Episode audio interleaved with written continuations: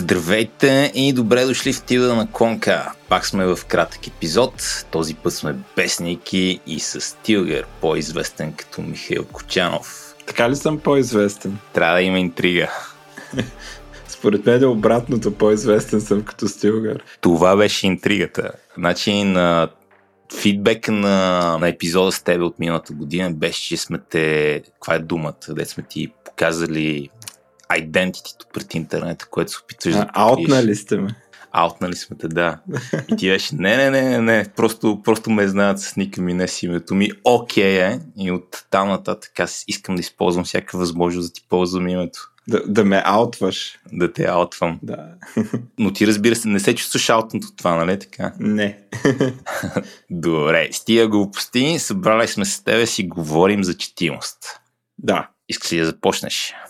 Да, моята теза е, че четимия код прилича на изречение на английски а, и това е край на епизода. Тази теза не може да бъде оборена и е обективно правилна.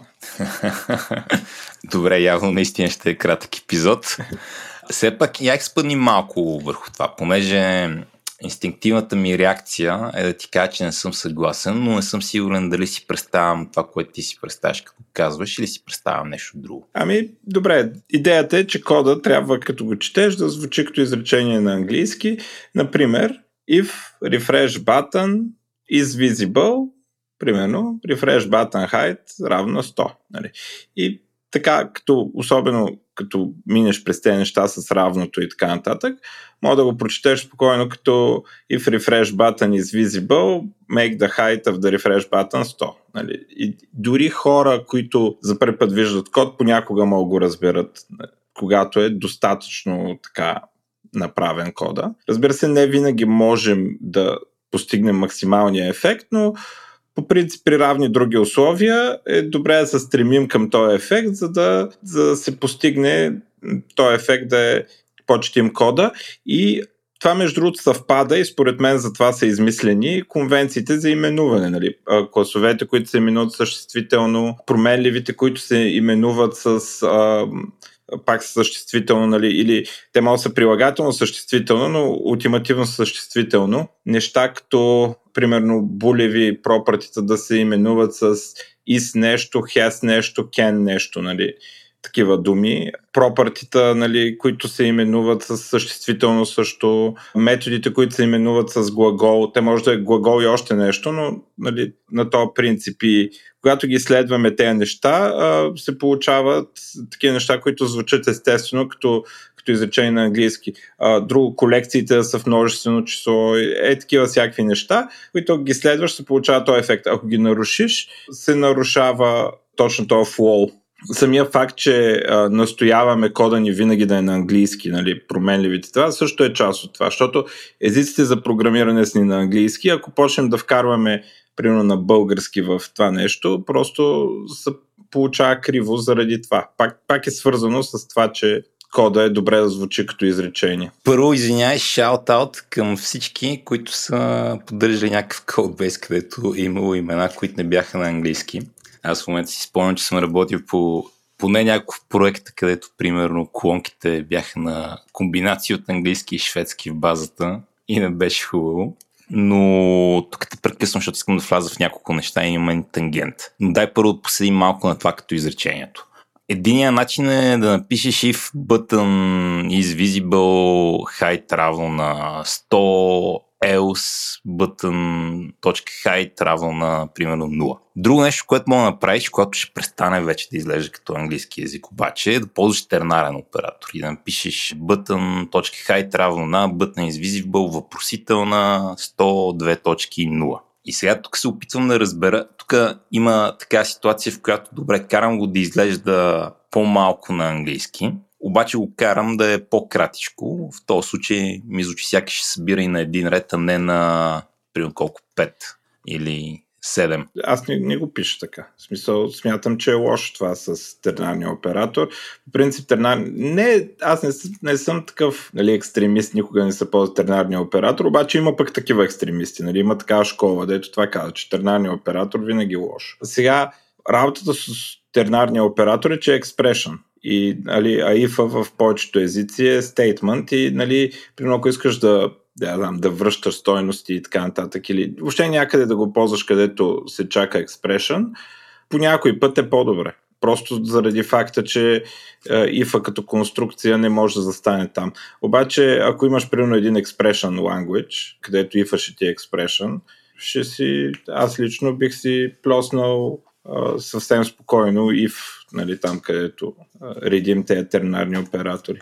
Аз тези неща, м- тернарния рядко го ползвам, но ползвам доста. Тоя в C-Sharp е с две въпросителни, в TypeScript не мога да си спомня. Пак и с две въпросителни Да, то дето, ако е null, замени стоеността, аз примерно то ползвам доста, но той все пак е доста по-къс и доста по-ясно четим, нали, от тернарния но специално в този случай би предпочел да напишеш прямо 5 реда или там 7 реда, в зависимост къде си слагаш 6, в зависимост къде си слагаш отварящата скова. В на... този случай с бутона със сигурност. Добре, аз в този случай не би го направил така. Би го кръстил, би го направил на един ред и мисля, че това е добър пример, който пък иллюстрира моята теза, защо не съм така out of the box съгласен с това изказване. И то е, защото, според мен, английски язик, всъщност всички говорими езици са дървени, когато става въпрос за нещо по-специализирано. И обикновено, за да може да си комуникираме по-ефективно в някаква по-специализирана област, започваме да не ползваме толкова английски и започваме да си създаваме език за целта. И най-така познатия пример на всички е математиката. Едно време древните гърци, преди да си измисли математическата нотация, са писали неща от рода на...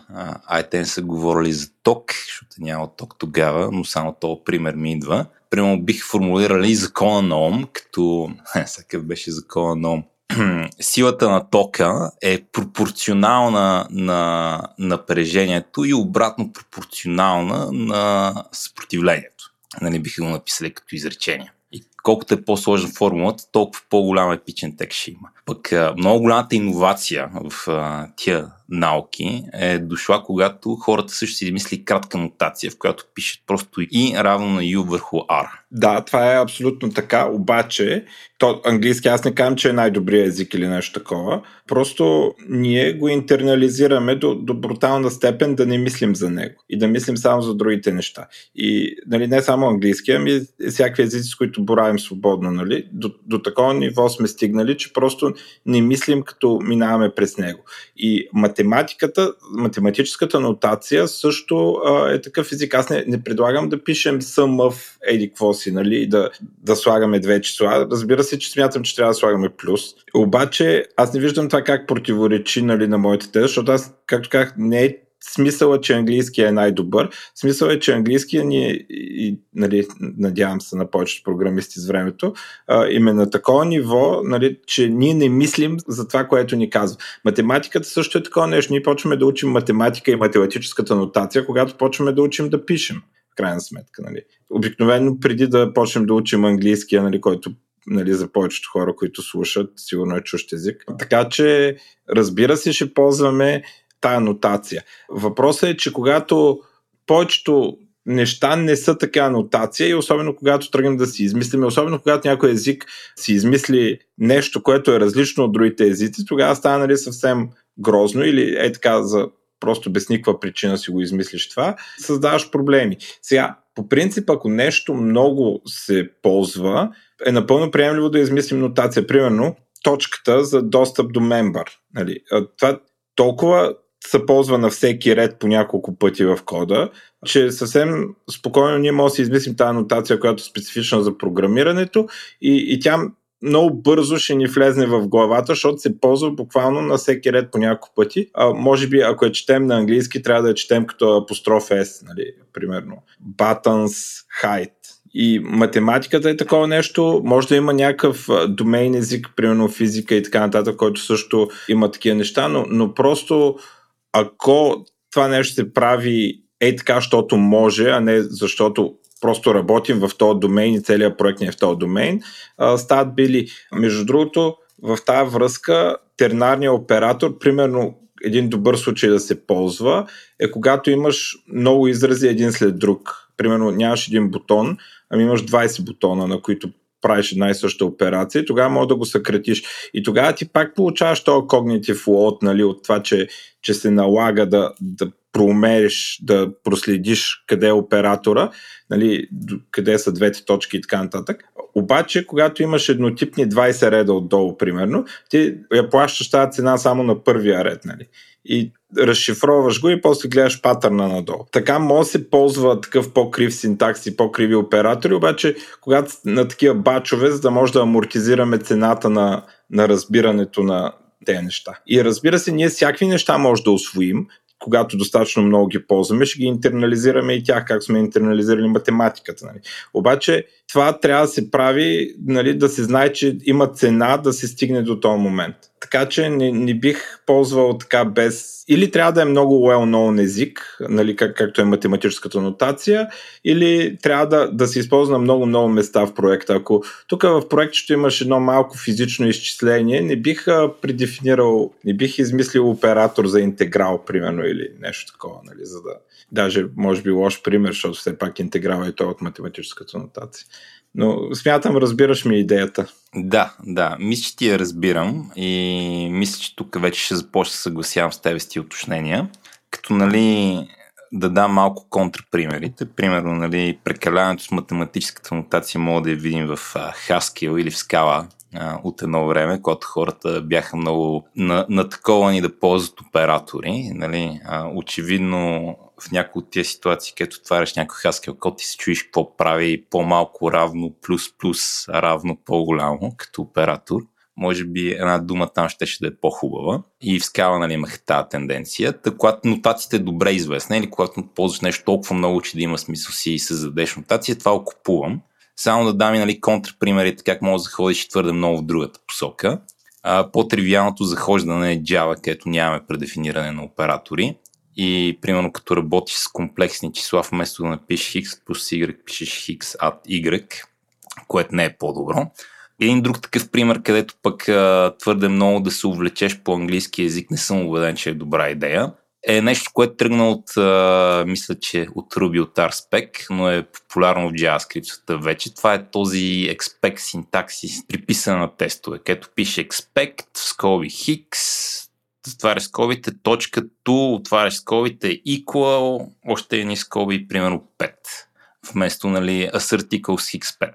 Сега, не знам точно за тези неща, в смисъл точно за тази библиотека, обаче аз принцип са кефа на такива, дето абюзват, те дори нарушават конвенциите, нали, като примерно метода да, да ти е глагол, нали.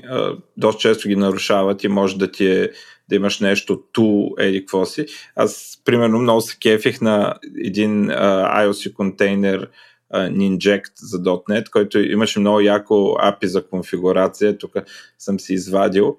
Конфигурираш така bind iWeapon, нали, iWeapon като generic, в generic аргумент, bind казва метода, generic аргумент, викане на метод с скобите, to, пак generic аргумент sort и накрая in request scope, примерно. Нали. А, така се конфигурират нали, с методите са като някакви думички, включително и съюзи и такива неща, нали, пак са направени на методче и нали, съвсем звучи като изречение. Обаче факт е, че нали, по някой път, точно в тези случаи, когато съществуващи неща ги, ги приправиш на думи, нали, като равното и, и нали, equals и такива неща, като тръгнеш да ги правиш на думи, то е контрапродуктивно, защото интернализираният ти език е тази другата нотация.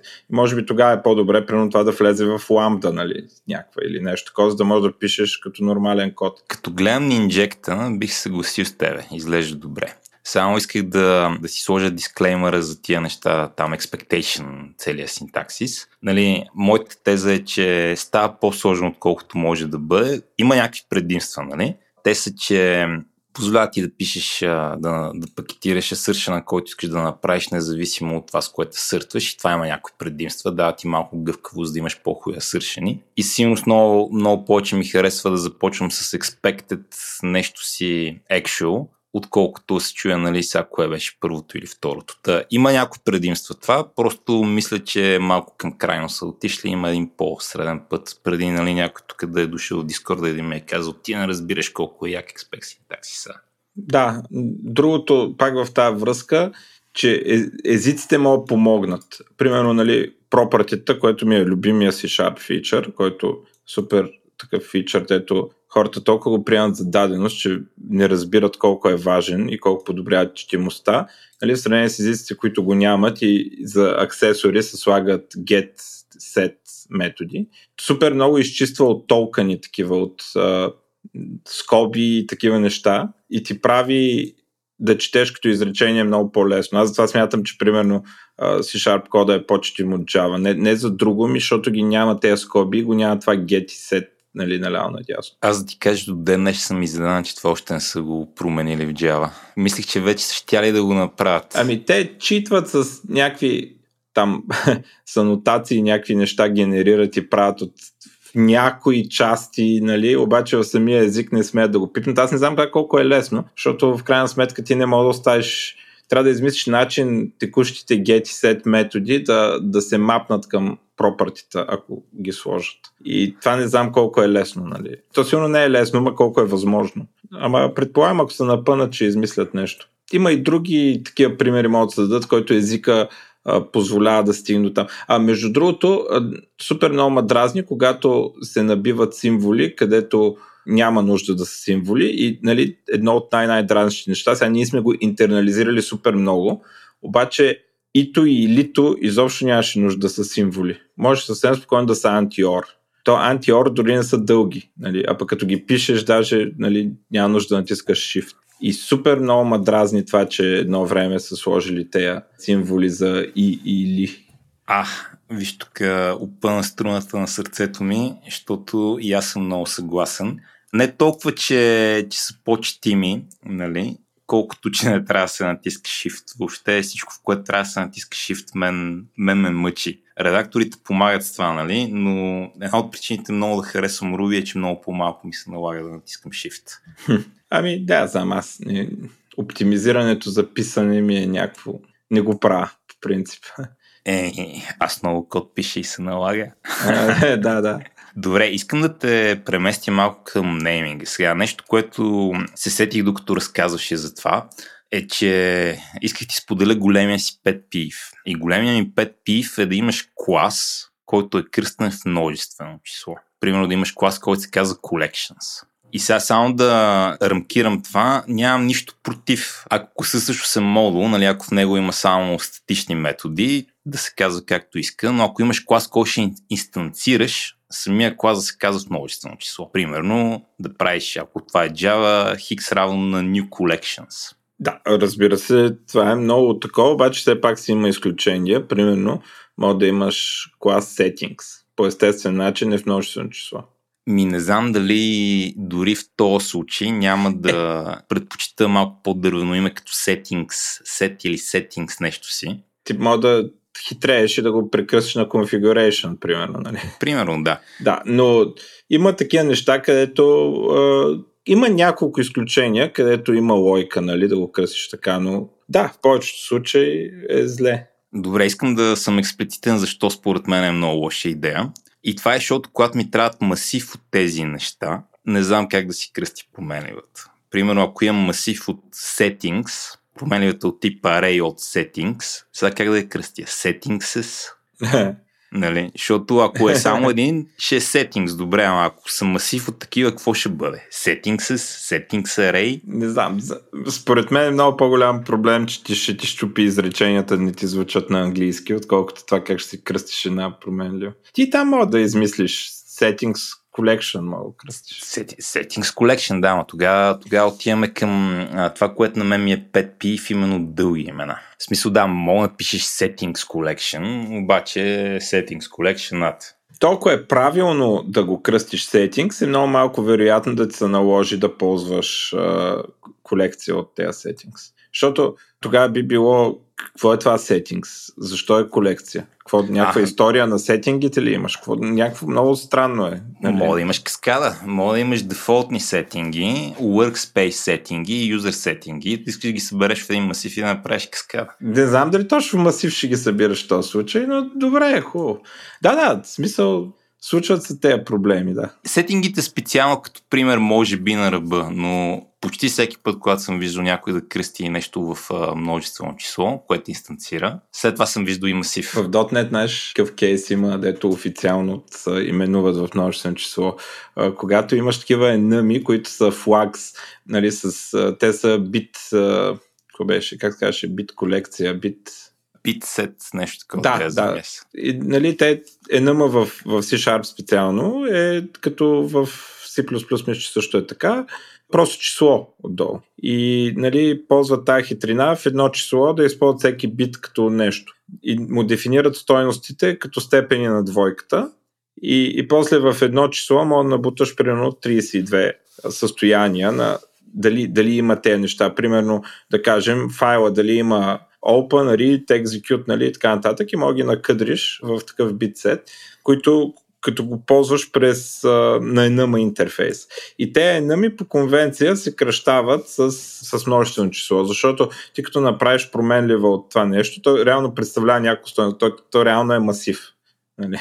Да, ами те знам, тук няма мнение, звучи ми файн. Нали? Доста по-малко такива неща правиш и доста по-малко вероятно да ги събираш в масиви, така че тотално окей съм с това. Друго нещо, тук съм си записал, примерно в if-ове сравнението с true и false. Примерно ако имаш if button is visible равно равно true. Това нещо почти универсално се смята за лошо.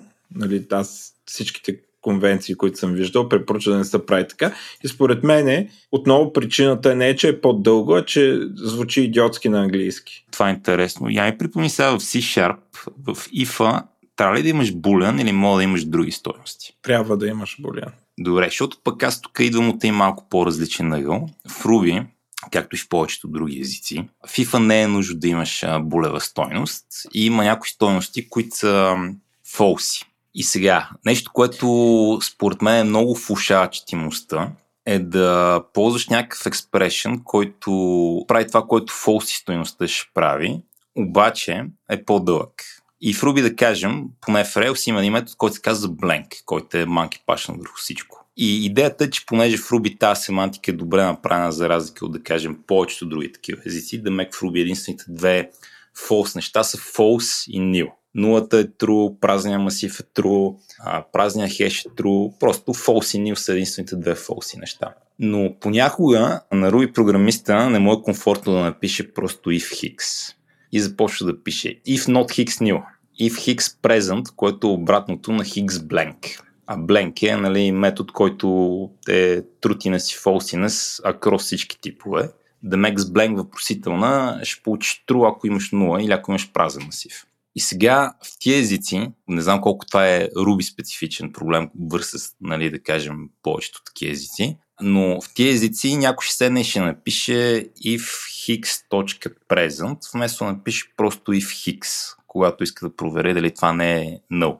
И това мен лично ме затрудня, защото като чета кода, ако беше написал if hix, ми е ясно какво прави, проверя дали е nil.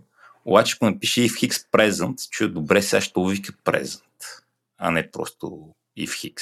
Нали, тук може ли да има 0 или може ли да има празен стринки? От това ли се пази или от нещо друго се пази? Ами не знам, аз според мен не трябва в FIFA да може да има нещо друго, освен болян. Нали, И това елиминира този проблем. Реално Е, смисъл. това е- Решаваш това е- го за винаги. Това е лукса на статичните езици, нали, в динамичните езици. Ами ти в динамичните езици, ако, ако почне да фърля грешка, ако не е болян, И да, ама понеже, никой нали, няма да динами- пише така и готово. понеже е динамична стойност и нали, не знаеш, че а, не знаеш кога ще фърли грешка. Няма да хвърли грешка, като пуснеш програмата, ще фърли грешка, като го ексерсайзнеш в ситуацията, в която връща нъл, да кажем. И има шанс да не го видиш. Затова динамичните езици взимат това решение. Не, не, ми не, не, в смисъл просто всички ще свикнат да конвертират към... В смисъл като, като всяка друга, като всеки друг type error, с който ти се примиряваш, ако пишеш динамичен език. Да, ама, ама точно с този няма нужда да се примиряваш, защото е просто по-прагматично да направиш другото. Да, да има към, към версия към Truth и False. Да, защото в общия случай това е нещо, което искаш. Е, е добре, хубаво. Нали, да, иначе... смисъл в такъв случай имаш съвсем, разбира се, readability не е всичко един код трябва да работи и сега ти след като имаш а, съвсем реални технически ограничения, които ще те накарат да пишеш равно-равно на true или там нали, в C, нали, където има проблема, дето може да вземеш да присвоиш стоеността вместо да я такова вместо да я провериш, нали, като изпуснеш едното равно. Разбирам, нали, защо така ще се направи, защото има по-важни проблеми, които трябва да се решават от readability. Добре, още едно нещо тук искам да върна към него и това е нейминга. Колко дълги трябва да са имената? Ти сега питаш за онова, дето... Питам те по принцип. Ами по принцип аз съм за дългите имена. Реда мощно дълги имена и защото... Абе, случва ми се къси имена и да ми потрябва да има едно и също име на няколко места, в, специално за класове и такива неща. И да, мога по namespace да ги различавам, нали, и така нататък. Ама не ме кефи после как ми задръства сърча и така нататък, като пиша. И затова предпочитам да, да имам по, по-тлъсти имена а, и така. На променливите също слагам тлъсти имена. А, нали, много често те отговарят до голяма степен на името на класа. Нали. Горе-долу е нормално, нали, като имаш, да, примерно, къстъмър и клас и променливата после да ти е къстъмър, нали, това много често се случва. И те дълги имена на класовете ме водят и до дълги имена на, на променливите. И аз предпочитам, примерно, ако имам, да кажем, cancelled order клас, примерно, после да си кръста променливата cancelled order, вместо да я кръста само order. Въпреки, че в метода е добре да е само order, после Случвало ми се да правя някакви преименувания, а, нали, такива искам с Final Replace да преименувам на много места, не само класа да, да преименувам с рефакторинг, ами и, и имената на променливите да смена, защото иначе няма да мачват, нали, вече ще изглежда тъпо. Затова причинам да ги пиша дълги, за да мога с Final Replace, когато, когато преименувам примерно класа, да, да си преименувам променливите отново да ми мачват класа. А, и затова така гледам, дори променливите са ми дълги. Иначе, нали, вярвам в тая история, че дължината на променливата следва да зависи от сколпа до някъде. По принцип, ако не правя това мачване на, на име с а, тип, а, гледам и аз така да правя, като примерно ползвам си съвсем спокойно I и J за циклите, нали, за итераторите. В ламда, когато имам, много често си кръщавам параметъра с една буква или две. Нали. Това, което правя е, че го кръщавам с първите букви на, на типа. Примерно, ако имам cancelled order, ще се казва CO. Променливата в ламдата аргументчето, примерно, на ако имам филтър или нещо такова това ми е, ламдите са ми това, защото по принцип ламдите, нали, гледаш да ги набуташ много и една след друга и гледам да там оптимизирам за краткост, може би едно от малкото неща, където така правя. Аз съм тук на... Въртял съм се между, между тия две неща, защото нали, идвам от Java, все пак там ни учиха дълги имена и това ми харесваше. Но аз пък предпочитам да имам възможно най-кратките разбираеми имена. Нали. Разбирай, не бих карал съкрещения в никакъв случай примерно 5 пив ми е, някой напише кат вместо категори, защото първо, колко трудно да напише категори и е, второ... това е много зле. Да, и второ, кат е котка, не, не е нали, друго нещо, не е категория. Чакай да ти... Жената ми разпраше как в техния проект имали assets някакво. Или да, а, аккаунт, не, assets беше. И има ли някой решил го съкрати на ASES, нали? Да. Защото и, нали, има ли метод get ASES for closure? Да, или, или, или get as. Да, не, не е добра идея това. Особено когато съкръщаването прави нещата на друга дума още по-лошо, нали, никой не прави такива съкръщения, ама абсолютно никога. Но отвъд това гледам да хвана кратко име, ако мога да намеря кратко име. Примерно perform action би го направил perform. Е, те за много абстрактен пример е това, но в този дух. Опитвам се да махна излишни думи, когато са очевидни от контекста. И всъщност тотално избягвам от еднобуквени имена с дисклеймера, че това, което ти правиш с ламдите, в Ruby вече има един синтакс, където не е нужно си наименуваш параметрите, мога просто да напишеш подчертавка едно за първия параметр. Добре, да, ама това ако не го ползваш. Или? Не, не, ако го ползваш. Детал е, просто а имаш какъв е, такова. Какъв е смисъл на това ти, ако ползваш подчертавка?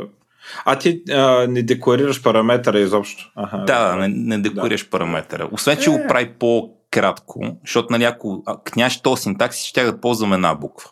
да, да, смисъл разумно е това, да. Да, но предпочитам да го ползвам него пред едната буква, защото тая една буква на мен не ми е много очевидна, коя трябва да бъде. Понякога е супер очевидна, примерно U за юзери, но в много случаи има няколко опции, също нали не съм фен, например, от двете кратки букви там, ти мога да напишеш CEO за Cancelled Order, на мен мога да не ми е много очевидно, че това ще бъде Cancelled Order. Е, със сигурност ще е по-добре от Хикс.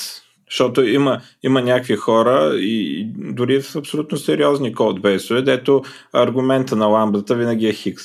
Е, по-добре ще ми е от Хикс сигурност, но примерно не знам дали нямаше предпочита О или C. Е, да, е добре.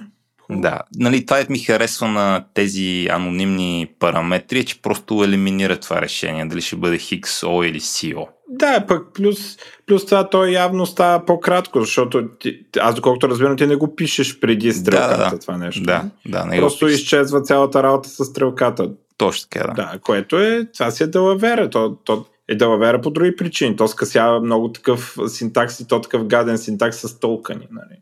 Факт, факт. Но поинта ми беше, че дори абе, въобще отвъд е то малък контекст на ламдата, еднобуквени имена в никакъв случай. Примерно в тази книжка, за която говорихме в по-предния епизод, имаше една презентация на някой от Go авторите, където показва един код с N, P и L и после показва същия код с count, индекс и така нататък. Думи вместо еднобуквени неща и не само не твърди, че еднобуквените са по-лоши, ами има наглостта да твърди, че когато нали, са написани кратките думи, там кода е по-трудно четим. Mm. Което... Еми сега за индекс, може би и то е толкова За- за универсално индекс. прието, че За- За индекс със сигурност, като правиш for, нали, като правиш този for с двете точки за запатай в него, това по-скоро беше, имаше един каунтер в началото, който инкрементираше condition, нали? А не аз, да, разбрах. А, аз напълно съм съгласен, че това с едните, едната буква. Нали, аз ти казвам, аз съм много от другата страна на това. Аз пиша дълги имена на променливи, а, като там жертвам readability. В смисъл съзнателно. Знам, че се чете по-трудно, но реших в един момент да оптимизирам за този рефакторинг с Find and Replace. Да може с Find and Replace да... Значи беше... Какво беше? Не мога да се спомня. Абе, трябваше да сменям някаква така дума, някакво съществителното и ми беше много тъпо, че не мога да го смена с Find and Replace, защото примерно то order или нещо такова, той се ползва за няколко вида order. Разбираш? Да, да, сещам се, сещам Да. се. Имам някакъв спомен, че поне едно време Eclipse, поне в някакви случаи се сещаше да ти предложи да преименуваш някои променливи, които нали, нямат точното име, но имат част от името. Примерно, аз като съм го почнал това, не съм имал такова нещо в идето или не съм знал сега. И, и оттам татък, като съм го правил, не съм търсил такъв фичър. Вече като съм приел тая стратегия, че ще мажа с дълги имена. И така. Иначе, другото, което е в тази връзка, имената могат да се скъсат на базата на контекст. Нали. Примерно, нали, никога не се пише, когато имаш името на класа, в имената на методите, след това не го включваш това име на класа. Смяташ, че името на класа ти е част от контекста, нали? Примерно, Примерно order.cancel order. да, да, или or, дори order сервис да ти е, cancel разбира, че е за order. Това нещо винаги си го правя, нали? Защото то, там практически няма недостатъци. Аз ако го применувам, това ще използвам рефакторинга да применувам метода. Едно изключение има, нали, много тъпо ми изглежда да пиша само ID. И като имам customer, винаги си пиша customer ID, а не само ID. Не знам, просто не, това само ID не мога възприема и освен това в някакви ламбди става неразбираемо за какво ID става въпрос. Да, тук и аз имам някакъв такъв леко отвлечен кон... По принцип съм съгласен, но имам някакъв леко отвлечен контрапример, който бях видял наскоро. Имахме един сервис, който се каже Delete User и в него имаше метод by user ID. Без глагол. Без глагол. Трябва да звучи като английско изречение, иначе... Е, да, да, ама виж каква е била логиката. Като го викаш отвънка е било delete user by user ID. Тук се чете. Е, какво е това? Delete user ти се казва класа. Delete user ти се казва модула, той не е клас, не мога да го инстанцираш. Аха, добре, добре. Е, Защото... да, ма тогава трябва всеки път модул не има да ти е, не мога да, да го инклюднеш, а ти е в скоп. Да, но дори, дори тогава не би го кръстил така, защото като гледам в самия модул, където има много други методи, като вида by user, особено ако е викнати отвътре, т.е. by user ID, не ми става напълно очевидно, че това ще трие. Нали? А пък а, искам да ми е очевидно. Примерно, ако има друг метод, който е by, аз не знам какво, owner, и вътре викнеш просто by user, нали, не ми е очевидно, че това трие. Затова това е един случай, където би го направил delete user.delete by ID, да кажем. Ще има малко повторение, но, mm-hmm. но отвъд това съм съгласен. Ами има един друг аргумент за езиците, които пак за дизайна на езика става въпрос, да се маха ли ненужния синтаксис и по принцип е добре да се маха ненужен синтаксис, но синтакс, който изглежда ненужен, като например точка и запитая на края на реда и така нататък, и би могъл да бъде махнат в една вярна програма или скобите там, където може да ги няма и така нататък, то всичко хубаво, когато програмата е вярна. Но redundant синтаксиса е много важен за, за това да може компилатора да ти изплюе смислена грешка, когато има грешка. Когато има такъв синтаксис, грешката е много по-вероятно и много по-често се случва да е, която ти изпише, да е нали, реално проблема, който имаш. Значи, то, щом се е случила грешка, винаги има и друг вариант, но колкото повече redundant синтакс има, толкова по-смислена става грешката, така че това е нали, въпрос на баланс в а, дизайна на езика, защото той може да е много readable, като е верен кода, но всъщност ерарите, които излизат, са супер важни нали, за developer experience. Едно от най-важното нещо на, на един език е какъв, какви, особено стично типизиран, нали, където това най-вече има значение, е нали, като ти каже грешка, да ти каже грешка и да кажеш, аха, да, наистина съм забрал точка и запитая. Нали, тук. И първата реакция е, ама защо ма караш да слагам точка и запитая, като знаеш, че там трябва да има точка и запитая? Да, обаче от време на време не е точката и запитаята проблема и колкото по-малко такива неща има, толкова повече грешката ще е някаква тотално отвяна в някаква посока, където не ти помага да се сетиш. Така че това е един нали, баланс, който се търси. Разбира се, иновациите в езиците за програмиране непрекъснато намират някакви по-хитри начини да се елиминира синтакс или да се направи по-прост, като се обаче в същото време да се елиминира и ambiguity и да, да има все пак хубави съобщения за грешка. Това е едно от, една от иновациите, които непрекъснато се правят в тази област. Как да направим някакъв синтаксис за нещо, който е хем по-кратък, хем също толкова верен, нали, като стария. Примерно, едно от най-най-грозните неща, които са попадали в C-style езиците е switch switch statement И сега дори такива консервативни езици като Java си сменят на switch expression, които там и други синтакси за switch, които са по-цивилизовани. Има ли си а, късмета да пишеш на CoffeeScript? Не. Значи, това ми направи Виетнам флашбек към CoffeeScript. Много ми харесва тази теза, т.е. тази мисъл, нали, всичко супер, когато програмата е вярна, ама какво става като не е. Защото CoffeeScript беше много се отвлякал в, в десинтактично мазен. Имаше ситуации, където програмата не е вярна да ме написал си някаква грешка някъде. Обаче все пак програмата продължи. Написал си не това, което искал да напишеш, обаче все пак е друга вярна CoffeeScript програма, която прави нещо друго по-различно и ти не мога да отгаднеш точно какво. Защото, примерно, когато забравиш двоеточието накрая, това тук се връща като експ... Не си спомням каква беше ситуацията, но CoffeeScript е единствения език, където съм, където дълго време съм се борил с това, че също съм написал невярна програма. Не го виждам съвсем, но програмата също си е съвсем вярна, просто не е това, което аз искам да направя. И тя прави нещо друго и аз не мога с това нещо не работи. Там съвсем са отишли, не просто съобщението за грешка да е лошо, там са отишли в а, направо друга програма се екзекютва и това е.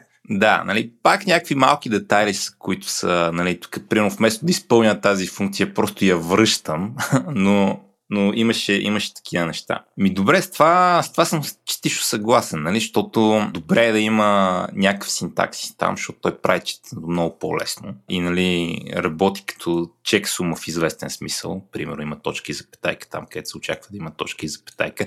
Не, че точно точките и запетайките харесвам, но нещо в този дух. Защото, нали, другата альтернатива е да пишеш на Lisp, където имаш нула синтакси, супер много скоби. И за да решиш този проблем, просто трябва да форматираш много внимателно и много правилно. Еми да, то Лиспа има и друг проблем, че реда е, и то тук може би, нали, че реда е различен от математиката всъщност, с префиксната нотация, където математиката ползва инфиксна нотация с плюса в средата и операндите от двете страни нали, е математиката, а пък в Lisp е плюса отпред и операндите след това.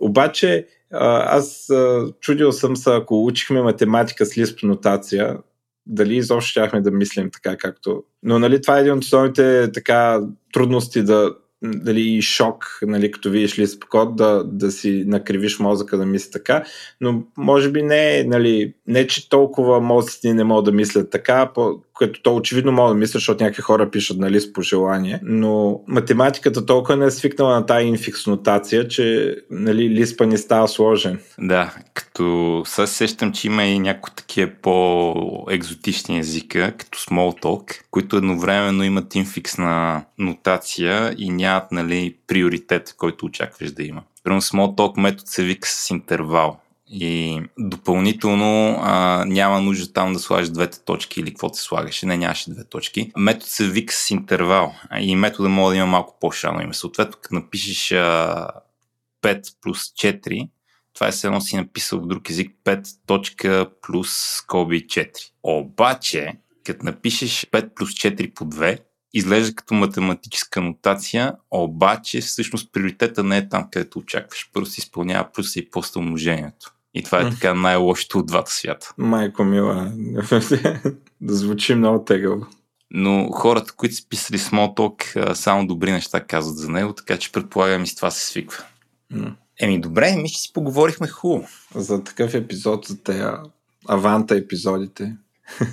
Еми, добре, значи, ако сте ни слушали и искате стилгър на още аванта епизоди, направете нещо по въпроса, пощете да го харасвате, примерно, или да го, да го насърчавате да идва по-често. Вече знаете как се казва, така че благодаря ти много. Айде, довиждане. Чао, чао. Благодаря ви, че останахте до края. Надяваме се всичко това да ви беше интересно. Ако желаете да ни споделите нещо, бележките на шоуто има форма за обратна връзка. Идете там и моля ви попълнете я, това е изключително важно за нас и за развитието на този подкаст. Ако не искате да изпускате другите и новите епизоди на Тилда на Клонка, много е лесно да го направите. Идете и се абонирайте за нас в някои от програмите за слушане на подкасти. Например Spotify, Apple Podcast, Google Podcast или която иде от другите 10 000 програми за това. Докато сте там, може да ни оставите ревю с колкото искате звездички. Над епизода работихме водещите аз, Стефан Кънев и Владимир Петков. Продуцента на епизода бях аз, Стефан Кънев, редактор беше той, Владимир Петков. Аудиоредакция и мастеринг направи Антон Велев. Тида на Конка е част от медийния конгломерат на Говори Интернет. Ако този епизод не ви беше достатъчен, пробвайте някои от другите ни подкасти. До нови срещи!